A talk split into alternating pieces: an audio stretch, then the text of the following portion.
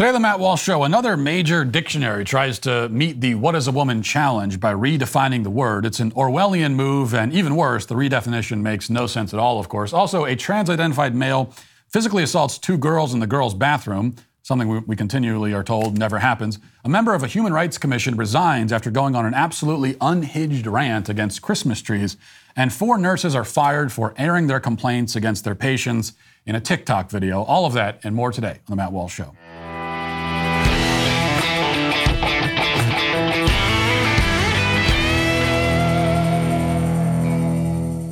Black Rifle Coffee Company is helping you knock out your holiday shopping with a ton of awesome new products this year. Shop the best brewing gear, thermoses, mugs, and apparel designed for folks who love country and coffee. Black Rifle Coffee sources the most exotic roasts from around the globe. All coffee is roasted here in the U.S. by veteran led teams of coffee experts. You can stuff your Christmas stockings with the latest roast from America's Coffee for 10% off with my code Walsh. Better yet, sign your uh, Secret Santa up for a Coffee Club subscription. Imagine the joy of a pre scheduled coffee delivery your favorite roasts when you need them most. It's the gift that keeps on giving. Black Rifle Coffee is veteran founded and operated. They take pride in serving coffee and culture to people who love America. Every purchase you make with Black Rifle Coffee helps support veteran and first responder causes. So go to blackriflecoffee.com. Use promo code Walsh for 10% off coffee, coffee gear, apparel, or when you sign up for a new Coffee Club subscription. That's blackriflecoffee.com with promo code Walsh for 10% off. Black Rifle Coffee, supporting veterans and America's coffee. Definitions are important. If I were to summarize my work over the last couple of years in one sentence, that would perhaps be the best summary. Words must have definitions, and we must know what those definitions are. We cannot communicate, we cannot express ourselves meaningfully, we cannot convey any ideas or get across any message about anything if words don't have meaning and if we don't all know and recognize the meaning. Words cannot be subjectively defined. It cannot be left up to each individual on their own to decide what any given word means, because the essence of language is that it is shared. It is a way for people to convey meaning to each other. But that's not possible if words and their definitions are not communally understood. This, of course, has been the crux of the what is a woman argument. The word woman must mean something or else it means nothing. And if it means nothing, then it cannot be meaningfully used in communication between people. A man cannot coherently say, I identify as a woman if the word woman doesn't mean anything, because then he is identifying as nothing. And yet, the only definition of the word that anyone has ever been able to offer is one that would exclude the man claiming the title for himself. So the man is in a bind. Either the word woman means something, in which case he cannot be a woman, or it means nothing, in which case he still cannot be a woman. This is the position that the left finds itself in when you ask, What is a woman? And it's why the question, What is a woman? has proven to be, if I may say so, one of the most effective counter arguments against the left ever, period. In fact, it's been so effective and devastating that they are um, now literally rewriting the dictionary in response to it. As the National Review reports today, the Cambridge Dictionary has added a new, quote, trans inclusive definition of the word woman. They, they, this was apparently done sometime last week. The Cambridge Dictionary supplemented its original definition of woman, which is still adult f- female human being. That's definition one.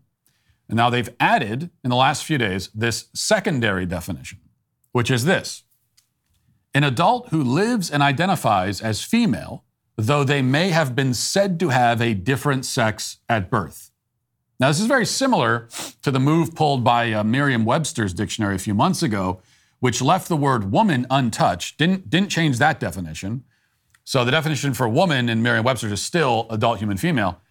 But then you ask, what's a female? And well, they added a new definition of female, which now reads having a gender identity that is the opposite of male. And obviously, in both cases, uh, you know, Merriam Webster, they also changed the definition of male uh, and then uh, uh, the Cambridge Dictionary has also changed the definition of man. Of course, the problem with this attempted rebrand is that it's totally nonsensical. In both cases, with Cambridge as well as Webster, the new definitions contradict common sense, science, and even the left's own narrative. And it accomplishes the latter feat by conflating sex and gender, two categories that the left still pretends to insist are distinct. So to hear them tell it According to them, woman is a gender while female is a sex. Now, they've never been clear about what this distinction is actually supposed to mean, because it doesn't really mean anything. But whatever the distinction is meant to be, both dictionaries have erased it by treating woman as a sex and female as a gender identity. But obviously, it's going to contradict the orthodoxies of gender ideology. You cannot make any statement about sex or gender that doesn't contradict some aspect of gender ideology, as the entire thing is a confused pretzel of competing, mutually exclusive claims and internal inconsistencies. The greater problem is that these definitions fly in the face of basic logic, not to mention human biology. So they say a woman is an adult who lives and identifies as female, though they may have been said to have been a different sex at birth, according to the Cambridge Dictionary. But how can someone live as a female if they are not female? I mean, to live as something is to be that thing. You cannot be something and yet not live as it, just as you cannot live as something if you are not that thing. Unless, unless by live as, we really mean living in the manner of, or living as an imitation of. And if that's what's meant here, and it is what's meant because that's all it, that could possibly be meant by it, then the Cambridge Dictionary is actually telling us that a woman is either an adult human female or not an adult human female. It is claiming that a person who imitates something is definitionally identical to a person who is that thing.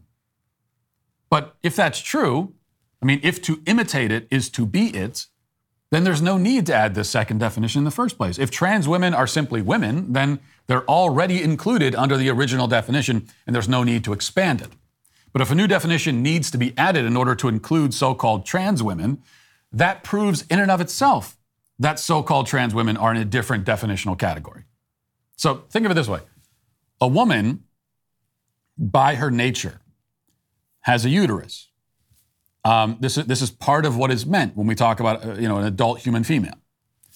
A man who identifies as a woman is attempting to live as someone who has a uterus, a female, even though he doesn't have one. So Cambridge Dictionary is now telling us, therefore, that there is no difference between having a uterus and not having one. There is no difference between a thing and the negation of that thing. There is no difference between one and zero. There is no difference between something and its opposite. They're not just erasing women, they are, they are erasing the concept of differences. Even things that are different are still somehow not different.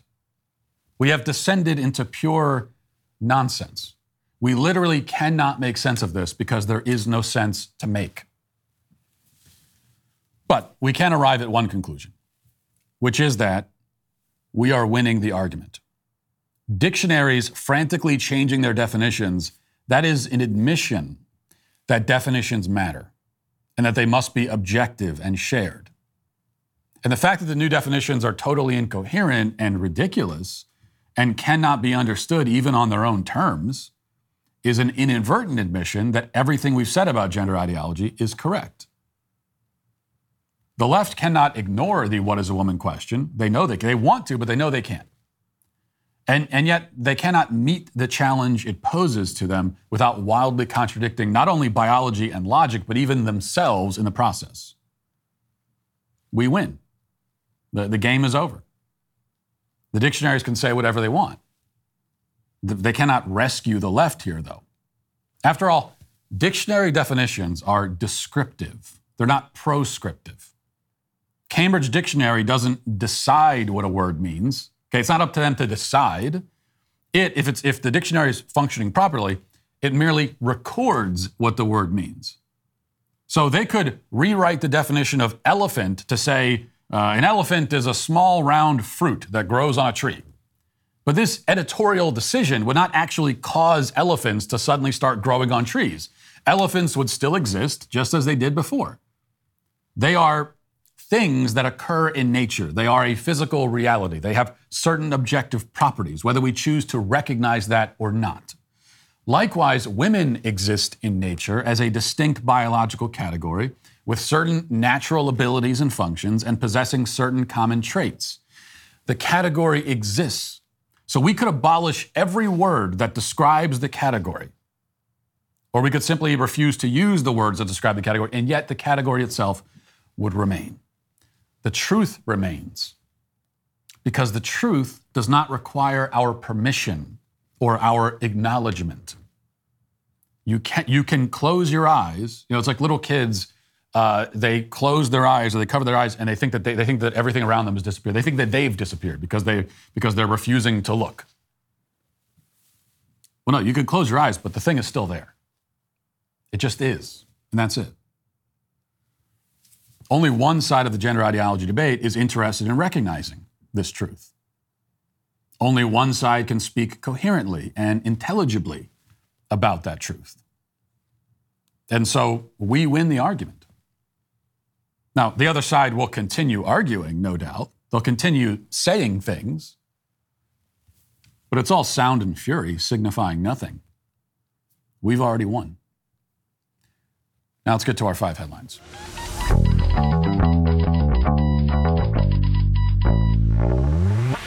Inside every progressive is a totalitarian screaming to get out, and the team at Front Page Magazine has been unmasking these totalitarians since the earliest days of the internet. Founded by David Horowitz, a former red diaper baby and new leftist who ultimately became an enemy of the left and a best selling author, Front Page Magazine has spent over two decades combating the radical left's efforts to destroy America. Their two new podcasts, The Right Take with Mark Tapson and The Jason Hill Show, offer riveting interviews and insightful coverage of politics, culture, and current events. The Right Take with Mark Tapson offers a fascinating, in depth cultural commentary as well as interviews with well known conservative thinkers like Heather Mac Donald, Michael Walsh, and many others. The Jason Hill Show offers thoughtful deep dives about the ideologies of the radical left and interviews with renowned public intellectuals like uh, Peter Wood and Bruce Gilley. It takes a village to combat the radical left's efforts to destroy America. That's why, as a fan of my show, you should also check out these guys over at Front Page Magazine by visiting frontpagemag.com while you're there, support their cause by making a tax deductible donation. Inside every progressive is a totalitarian screaming to get out, and no one understands that better than the team at Front Page Magazine. Check out frontpagemag.com today. We begin here with uh, the website Reduxx, which uh, does a lot of uh, actually important journalism. And here's another example of that. It says two female students have been left with injuries after reportedly being, reportedly being assaulted by a trans identified male student in the women's restroom at a high school in Edmond, Oklahoma. Reduxx has obtained a police report related to a violent assault that took place in a women's washroom at Edmond Memorial High School. The report, dated October 26th, reveals that a trans identified male student was handed a juvenile summons after two female students were left with injuries following a fight he had reportedly initiated with them in the women's washroom. On October 26th at approximately 8 a.m., police responded to reports of a fight that had broken out at Memorial High School in the small community of Edmond, Oklahoma. Upon arriving, the, the officer found a female student with injuries to her face and head at the nurse's station. The uh, attending officer noted the female victim had several red areas on her face and that both of her eyes were beginning to swell. The officer conducted an interview with the victim, whose uh, full name was redacted due to her age. The female student advised the officer that a trans identified student, indicated by the letter A, had approached her in the women's bathroom while she was speaking to her friends. She explained that A had tried to talk to her and she had ignored him, at which point A began to get angry and asked if she wanted to fight while approaching her with balled fists. The victim said the trans identified student then hit her in the face, and she indicated in her statement that she uh, was not strong enough to fight back due to the force of the blow. The transgender student pulled the girl's hair and forced her to the ground, at which point he began to kick her in the face and punch her repeatedly. The victim's friends, who had been in the washroom at the time, witnessed the incident and were pleading with A to stop his assault. One of the other female students attempted to intervene and was punched twice on the left side of her face by the assailant. One witness indicated that the girl had tried to step in because A is a man, quote unquote, and she felt her student, her friend's life was at, was at risk. The female student who interviewed, intervened is listed as having injuries to her eye, face, and head with a possible concussion. Uh, now, a statement from the transgender student indicates that he had initiated conversation with the victim because he was trying to pay her back for clothes he had stolen from her. The student also contradicts the victim and witness statements and provides details that are inconsistent with the girl's injuries as recorded by police. So, this happened back in October, first time we're hearing about it, because, of course, the media has absolutely no interest in, in these kinds of uh, stories. And, and, and there's, there's almost no interest or motivation, certainly no interest or motivation in the corporate media to report on them. Uh, oftentimes, there's very little interest on the part of the school to uh, to report these crimes. In this case, the school did, did the right thing. But as we saw in Loudoun County, oftentimes that's not the case. There's much more of an, of an interest in covering it up. So the point is, we don't actually know. We hear about these cases. Now we hear from the left that this that this never happens. Okay, it's just it's a it's a fantasy. You're not going to have trans-identified males who are going into women's locker rooms and bathrooms and assault, physically assaulting, sexually assaulting, whatever it is, um, uh, women. They say it doesn't happen. Well, we know it does happen because we hear about the cases. But the cases that we hear about are it's it's in spite of the best efforts to prevent us from hearing about it. So we don't even know how common this actually is. And it's obviously no surprise. Um, well, it's no surprise to hear about the fact that he stole clothes, and even he, even he admits to that. So this, this appears to be a little bit of a trend. You know, think about the Sam Brinton case. But it's, it's also no surprise when we hear about incidents like this and we see acts of violence against women carried out by quote unquote trans people in bathrooms and locker rooms and so on, because how could it be a surprise? Their very presence in that space is an act of violence in and of itself. Okay? So, uh, for a man to enter into a private female space where females are vulnerable and exposed, that is an act of sexual harassment in and of itself. For a man to knowingly walk into a women's bathroom, that's sexual harassment, just to be there in the first place. Um, you are an abuser simply by walking into the room. So we make a mistake, uh, and uh, conservatives have made this mistake for a while when we have the bathroom debate and we, we center it around you know, hypotheticals about what about men who might pretend, quote unquote, to be trans, just so that for nefarious purposes they can gain access to the bathroom or the locker room. And yeah, that is a concern. I mean, we, we know for sure that that happens. And I think that's probably even more common uh, in, in prisons, where you have male prisoners who just, out of whole cloth, invent their, quote, trans identity as a way to access the women's, women's prison. So we know that that sort of thing happens. But when, when we center our argument around that, it makes it sound like, well, we're not concerned about the sincere trans people. You know, if there was some way to determine the insincere trans men from the sincere ones, then it would be no issue at all. I don't care if they're sincere or not. It's like either it's a man pretending to be confused about his gender or he's sincerely confused. Either way, doesn't make a difference. It's not suddenly better if the, if the man is actually confused and he's going into the women's restroom. Because that's what we mean when we say sincerely or really trans. Trans as a, as a, as a category is imaginary, it's a human invention. So there's no way to be really trans, but you can be really confused about your identity. That does exist.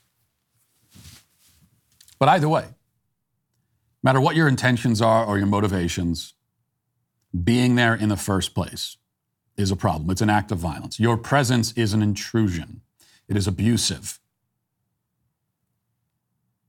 So there is no question about whether men in the women's room are a threat. Are they a threat? Yes. How do I know? Because they're in the room, because they're there. Just like if somebody walks into your house in the middle of the night, you, you know, you don't need to wonder if they're a threat. They're in your house. It doesn't matter what they do once they're inside. I mean, it, it matters. They could make the situation even worse depending on how they behave once they get there. But uh, my point is that by walking in the door, they are already perpetrating a violent and intrusive act. Same for men who walk into the women's room, the locker room. Just by walking in that door, that is an act of violence against the women that are in there. There's a threat, there's intimidation. This is all based around intimidation. None of these women actually want the men in there. None of them do. Why would they? Like, is there, is there, is there even one actual woman in real life who, act, who, who actively wants males to come into the, the locker room with them? No, There, there are plenty of women who won't speak out because they're, they've been intimidated into silence. And there are others who pretend that they want that. These are a minority. But of course, you, you wouldn't want that.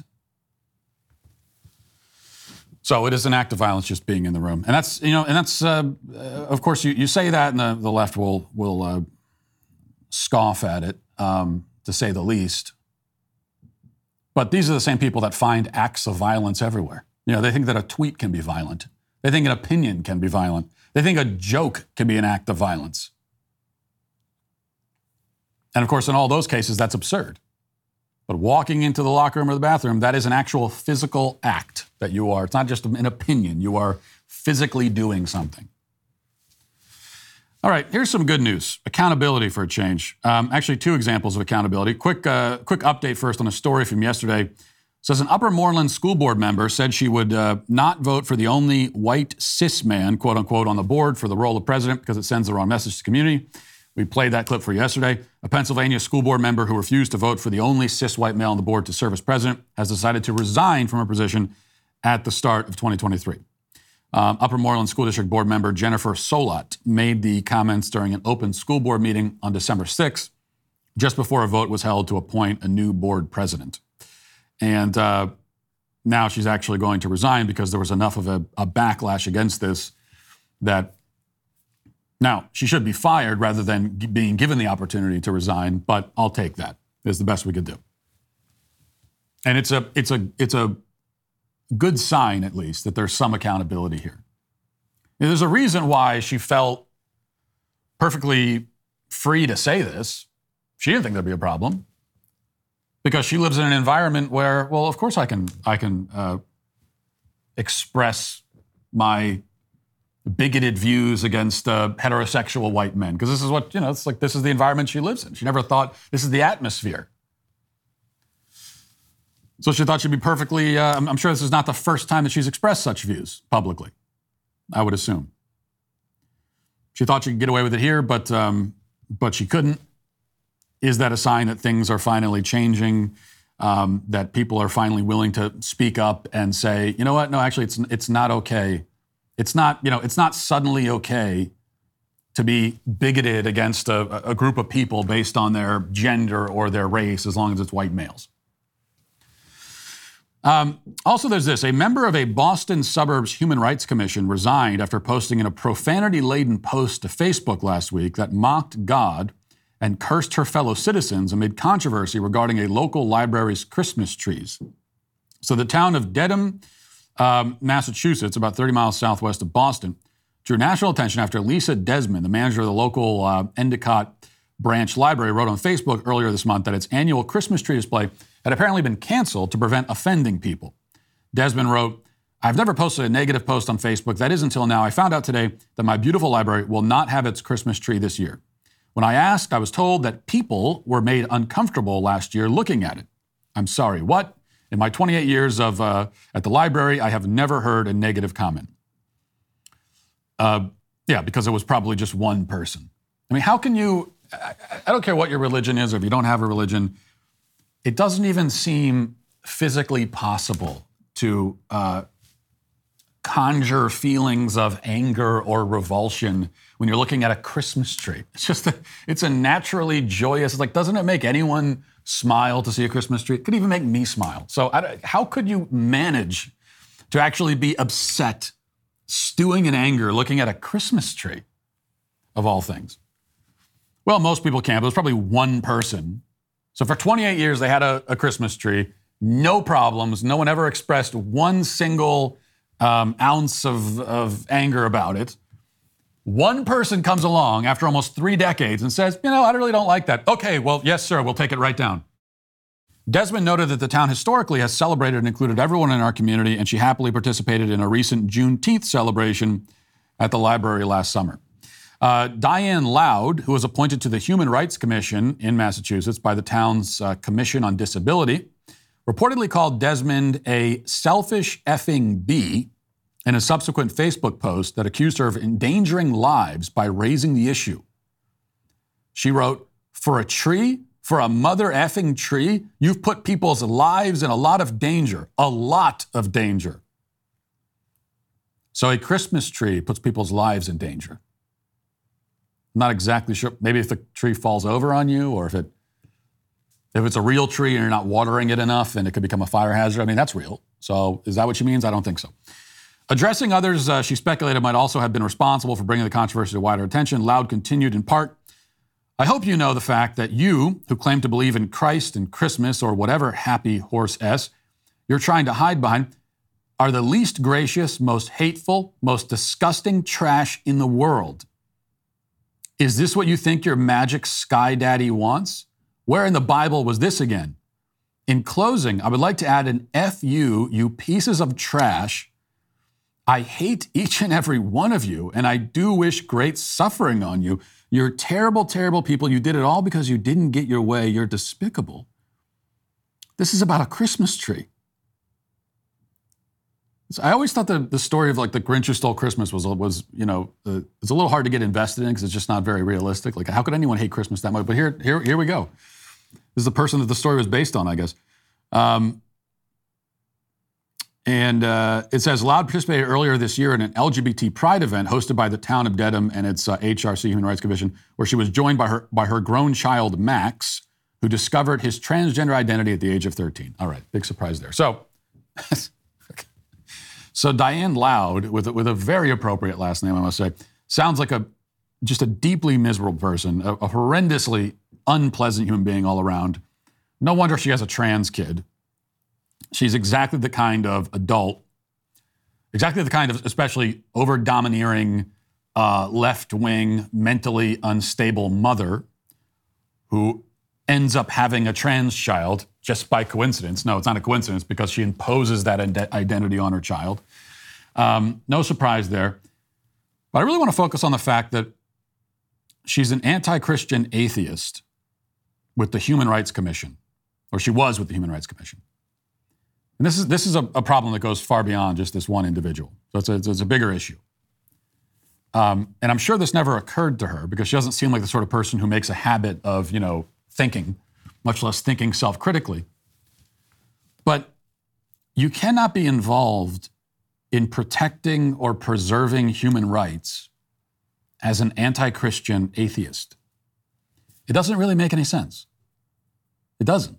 And as I said, this is a problem that goes far beyond uh, Mrs. Loud. I'm going to say Miss Loud because I'm assuming she's not married.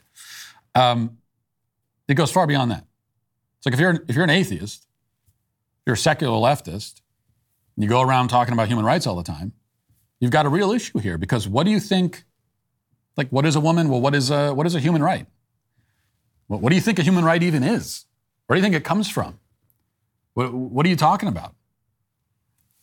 Now, the people who came up with the concept, the concept as we understand it today, and if you want to, you, you, know, if you want to trace back the uh, the lineage of this thought process that that led to the formulation of modern human rights as we understand it, you, you can decide how far back you want to go.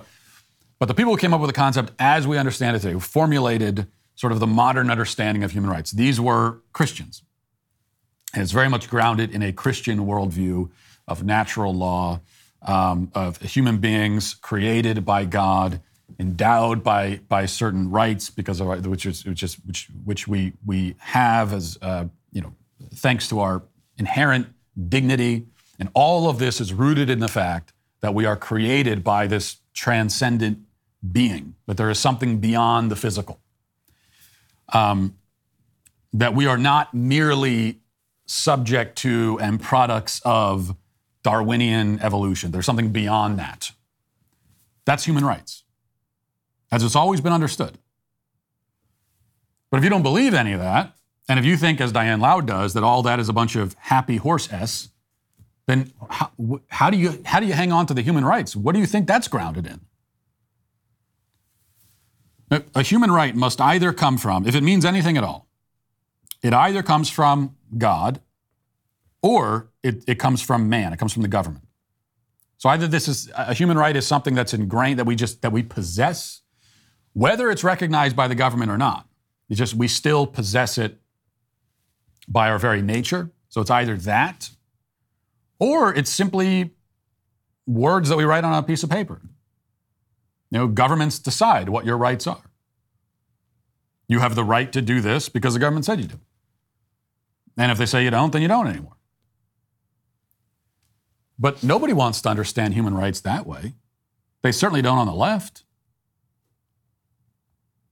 Now, when the Supreme Court made the decision about Roe v. Wade, we were told by the left, including many of them secular atheists, they, they, they said, well, this is a, it doesn't matter what the Supreme Court says.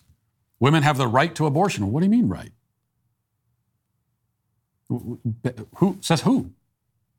What are you appealing to exactly when you, when you talk about this mystical right that, that exists? You're not appealing to God. What are you appealing to? If you can only appeal to man, if you can only appeal to the government, then it's up to them what the rights are. And it doesn't make any sense. If the government says you have a right to this, it doesn't make any sense to say, no, that's, that's not true. What do you mean it's not true? According to you, a right by definition is simply whatever the government says. This is a real problem that I don't think anyone on the left has even attempted, very few people on the left have even attempted to confront or deal with or wrestle with. Um, and it just makes everything they say about human rights totally meaningless. All right. In response to Elon Musk's takeover of Twitter, the media seems to have two talking points, basically. One is that Elon will restore free speech, which is bad and dangerous. And the other is that Elon will actually restrict free speech, which is bad and dangerous. And they seem to rotate kind of between these two talking points at will, uh, sometimes within the same sentence. So here's Joy Reid last night taking the uh, latter track. Let's listen. To those people, the apartheid child tweeted, The woke mind virus is either defeated or nothing else matters. That came a day after he used his platform to not only mock the LGBTQ community, but also to go after America's most visible public health official, tweeting, My pronouns are prosecute Fauci. Not funny. Dangerous, though. And the latest example of Musk playing his role in the right's attempt to redefine free speech, which to them, simply put, is whatever conservatives want said, and nothing more. They've gone to great lengths in those efforts. And when it comes to social media platforms, as the Atlantic's Adam Serwer writes, to use them for their own political purposes, including propaganda, disinformation, harassment, and message discipline, conservatives had to invent a new constitutional right, a conservative right to post. And the Atlantic's Adam Serwer joins me now. Adam, your piece was excellent. I want you to explain for those who have not read it, and they all should, uh, what the conservative right to post means. It basically means that you have a right to free speech as long as you are saying what conservatives want you to say.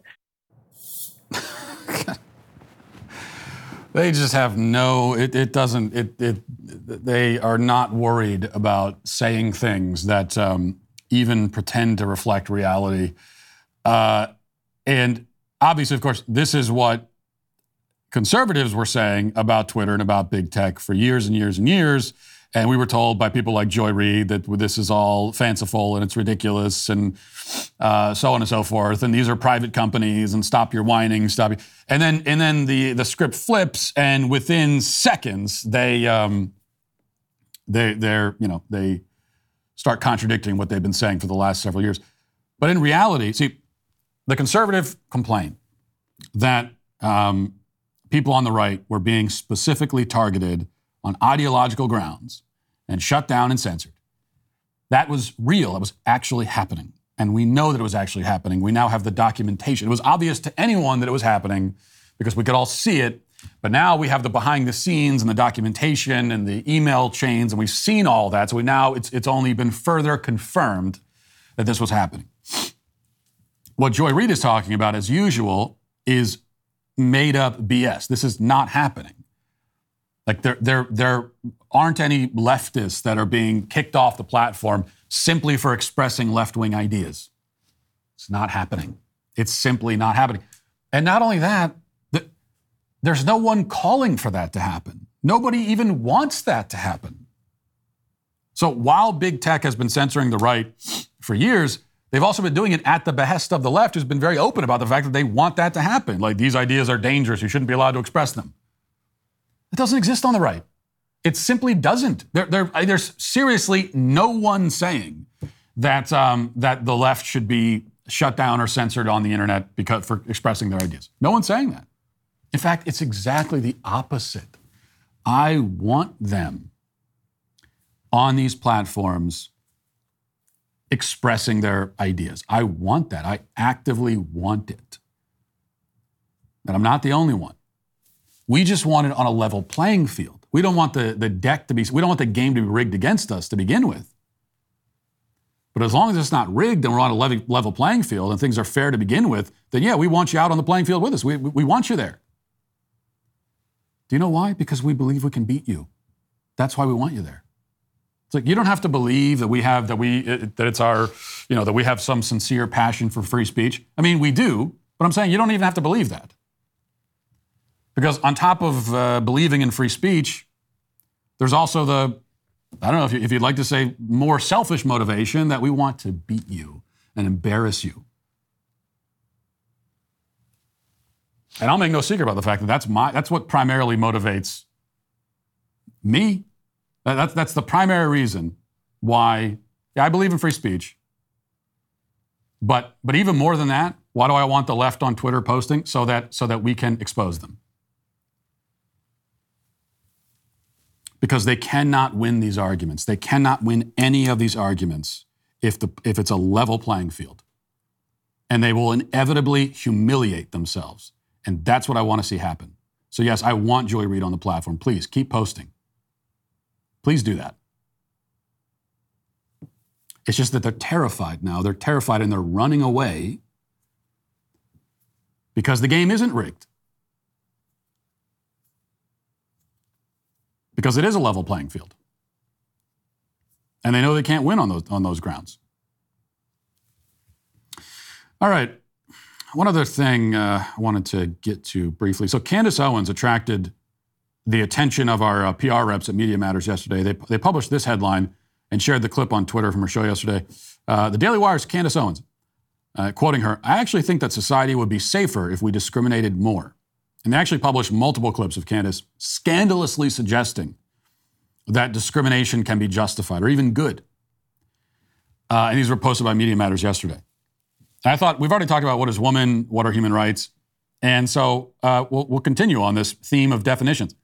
What is discrimination? Because what Candace has said here is obviously correct. So this is yet again Media Matters getting upset about something, and anyone listens to it, any normal person listens to it and says, "Well, yeah, that makes sense. Of course, what are you talking about?"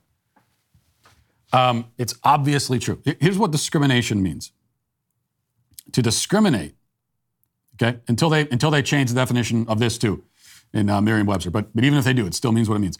Uh, to discriminate means to recognize distinctions. That's what it means to discriminate. That's all. That's discrimination. It is to recognize distinctions. And so if you recognize a distinction between one thing and another, you are discriminating. And that's why in the old days, we, you know, you, you might describe someone, you might say he's a, he's a very discriminating person but it would be a compliment because what you're saying is that this person is uh, that they're that they uh, have the powers of discernment, and they're able to and they're and they're very able to recognize distinctions. That's all discrimination is. If you if you can look at one thing and then another thing and say those two things are different, you have discriminated. And that means that we all discriminate every single second of the day. I mean, every, every moment of the day that you are engaged in thought, you are discriminating. You are recognizing distinctions. Just, I don't think it's possible to be a sentient being without that ability. Because the only other option is to look and think that all things are exactly the same. There's no that we're just living in this, uh, you know, hazy mess of nothingness, and there are there's no distinction from one thing to the next. That's all discrimination is. Um, now, you could discriminate wrongly. You could discriminate unjustifiably. Um, you could discriminate unfairly. All those things are possible. But discrimination in and of itself is not unfair just because you're doing it. And this is also true of people. So like there's the obvious things where if you're if you're drawing a distinction, if you recognize that uh, vanilla chocolate's different than cho- than, uh, that vanilla ice cream is different than chocolate ice cream, you are discriminating between the two types of ice cream. And nobody would have uh, I don't think anyone would have any moral problem with that, although maybe some people would find a way to. Um, that's the easy thing. But what about discrimination against, uh, among people? If you're discriminating, but you know, one person distinguishing one person from another. Is, is that wrong? Well, obviously not. I mean, in any kind of context, you're drawing distinctions between people.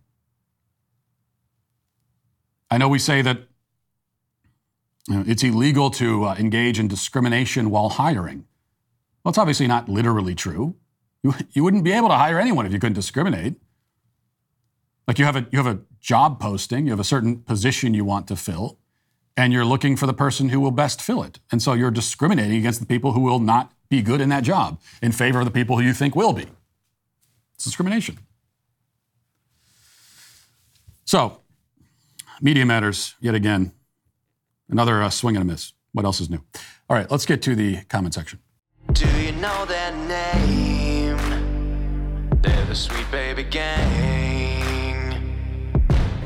You know, men don't like going to the doctor. It's time consuming, expensive, and in some cases, embarrassing. RexMD is a trusted leader in men's telehealth. They make it easy and inexpensive to get generic and branded Viagra or Cialis online. No waiting rooms, no embarrassing trips to the doctor, no insurance, and no copays. With just a few clicks of a button, you can talk to a medical professional, create a professional, or personalized plan, and get the products discreetly shipped straight to your door within two days. Did you know Viagra could cost around $90 a pill? RexMD offers a generic brand that's just as effective for as low as $2 a pill.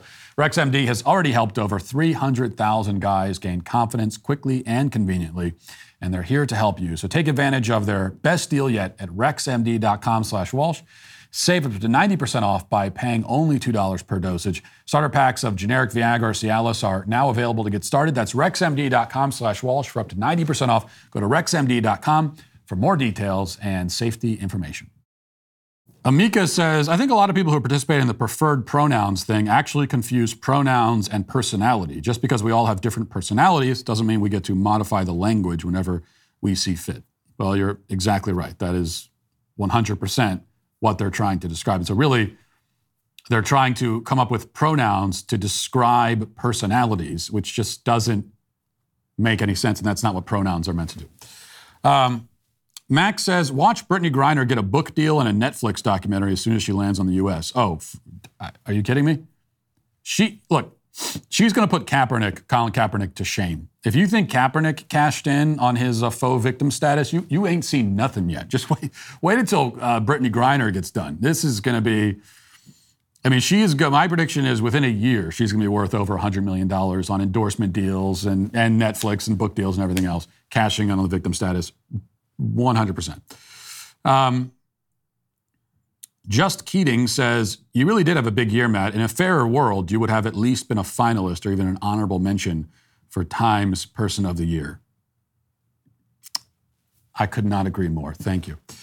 Um, Dan says, I'm a big fan of Jordan Peterson, but I'd like to know what Matt thinks about Peterson's war on anonymous Twitter accounts.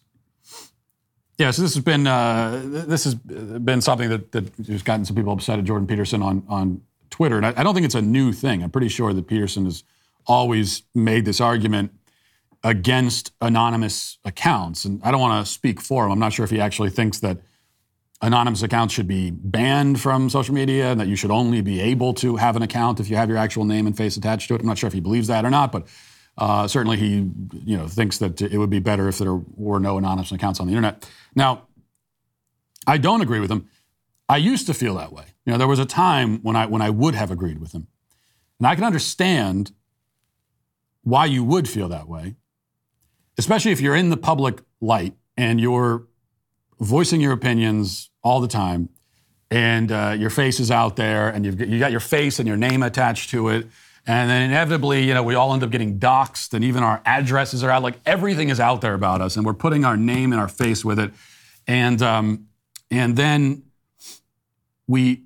When, when you're doing that and you're constantly getting criticized by these anonymous trolls, it's hard not to respond by saying, "Oh, you cowards! You don't even put your." Yeah, it's real easy for you to do, hiding behind your anonymous status, coming after someone who's put, you know, it's like I've, I've put everything on the line here, and you're putting nothing on the line, hiding behind it while you fling ins- insults. And it's true that the anonymous accounts who do that, they're they're they're merely anonymous so that they control people who are not anonymous, and that's all they're doing. Yeah, they're just nothing but cowards. But the reason I changed my mind about anonymous accounts in general is that, uh, of course, that's not what even the majority of anonymous accounts are actually doing. Um, it's they're they're not by and large trolls who are trying to hide behind that anonymous status. It's more that you know they want to use these platforms because they, these are people who don't have jobs where it's your job to express your ideas. Um, they have other kinds of jobs, but they want to use the platforms and they still want to be able to participate in the kind of conversation. Um, but if they do that with their name and face attached to it, then they're just opening themselves up to having their lives destroyed, to being targeted, fired, all these kinds of things. Things that won't happen to me. I'm not going to get fired just because I express my opinion on social media. That's my. I get paid to do that. But if you have a, uh, you know, a job that is not in the media, um, and you do that with your name and face attached to it, then you've opened yourself up to that.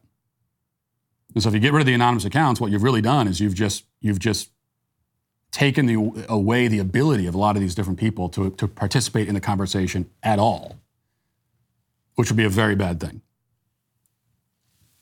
You know.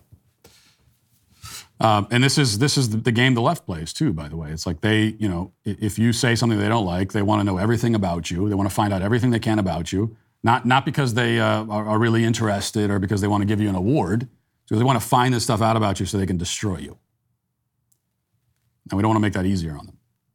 All right. Dennis Robinson says, Yes, there was an uprising by my wife and I to see our grandchildren during the alleged pandemic, yet it was my afraid children of ours that kept the grandchildren from us. We are still attempting to restore relationships. Meanwhile, Mallory says, I was extremely disappointed in my mom and my mother in law. Both dads didn't seem to worry so much, but the grandkids were, or the grandmothers were afraid to come around any of their grandkids, even through Christmas 2021. Thankfully, they've stopped the nonsense, but I lost faith in family a little bit. Uh, I've heard many stories like that, so many stories of uh, families where, you know, in, I think in many cases, the rifts that were opened up, the wounds, uh, damage may be permanent in some cases.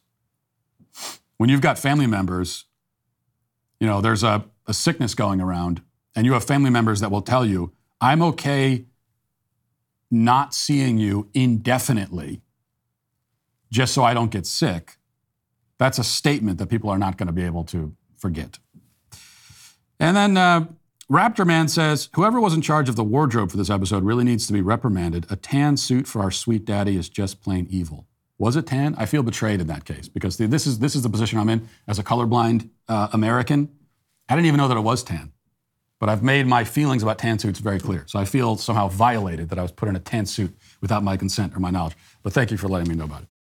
It's time to kick woke companies out of your man's bathroom. Jeremy's Razors is a premium men's grooming company that shockingly doesn't hate men. They've got a full range of men's staples, including a Precision 5 razor with a flip back trimmer, tea tree and argan uh, oil shampoo and conditioner, body soap, facial moisturizer, and lots more.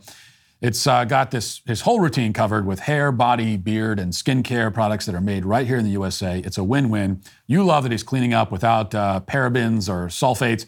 He's going to love supporting a company that doesn't hate his guts. Jeremy's Razors is 100% woke free, and now you can get 30% off this gift bundle when you order by uh, December 15th.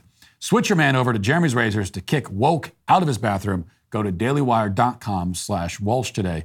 Now let's get to our daily cancellation. Well, I regret to inform you, my friends, that the nurses are at it again. We all remember the COVID days when nurses across the country were posting choreographed dance routines to TikTok, constantly complaining about being overworked and understaffed, even as they turned the hospital's hallways into a scene from High School Musical. It was annoying, it was insufferable, and it exposed a troubling weakness in the nursing community that is, their need for attention, which is, of course, a weakness shared by almost everyone in our culture. Among nurses, it was put on display yet again uh, with a slightly different style of video uh, this week. NBC News reports four labor and delivery nurses at an Atlanta hospital came under fire over a TikTok video in which they shared the things that annoy them about expecting mothers and their families. The nurses at Emory Hospital or Emory University Hospital Midtown were participating in a popular trend where users share their icks or turnoffs about a person. The TikTok trend originally began as a way to, for someone to describe why they stopped dating another person. I can already tell you one of my icks, which is people using the term ick to describe their pet peeves. I know this might come as a shock to TikTok users, but we actually don't need a cutesy new slang term for everything. Now, I realize that every generation is entitled to come up with its own slang, but this latest generation has grossly abused that privilege. There should be laws governing this. Like if I was theocratic fascist dictator, I would allow maybe three new slang terms to enter the lexicon every 25 years. Each generation gets to pick three. Not three in a week, but three total. In any case, bringing it back to the nurses, uh, not to jump ahead and spoil the ending, but according to NBC, it would seem that they have been fired. Uh, it says, quote, Emory Healthcare said the video is disrespectful and unprofessional and does not represent our commitment to patient family centered care. We've investigated the situation, taken appropriate action with the former employees responsible for the video, the company said in an Instagram post. So, former employees. The hospital never specifically confirmed that they were terminated for the video, but I think we can logically assume that they didn't all happen to retire suddenly at the same time. So it appears, therefore, that this video was a bad idea. Here it is. My ick is when you come in for your induction talking about, can I take a shower and eat? My ick is when you ask me how much the baby weighs, and it's still and it's still in your hands.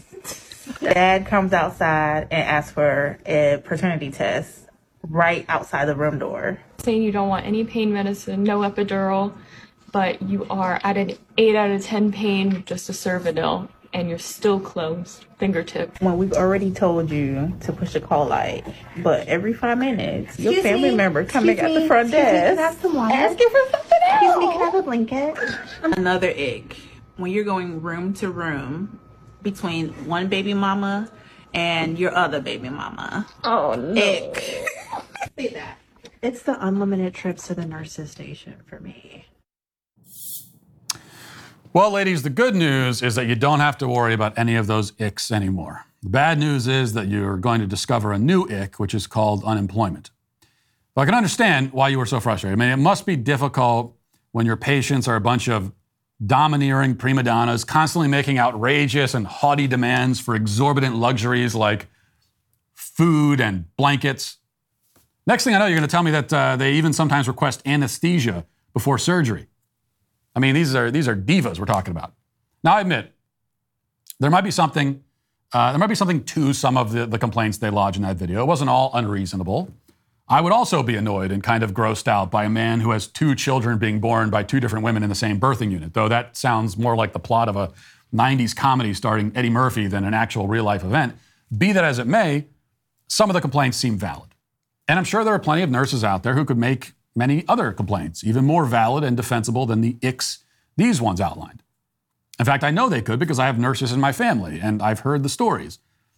But there, there, there are two points that these ill fated TikTokers failed to understand. And these are lessons that all of us, no matter our careers, would do well to keep in mind. First, you go into the same job every day. Okay? You have helped hundreds of patients if that's your job. So you have been asked for blankets and food hundreds of times.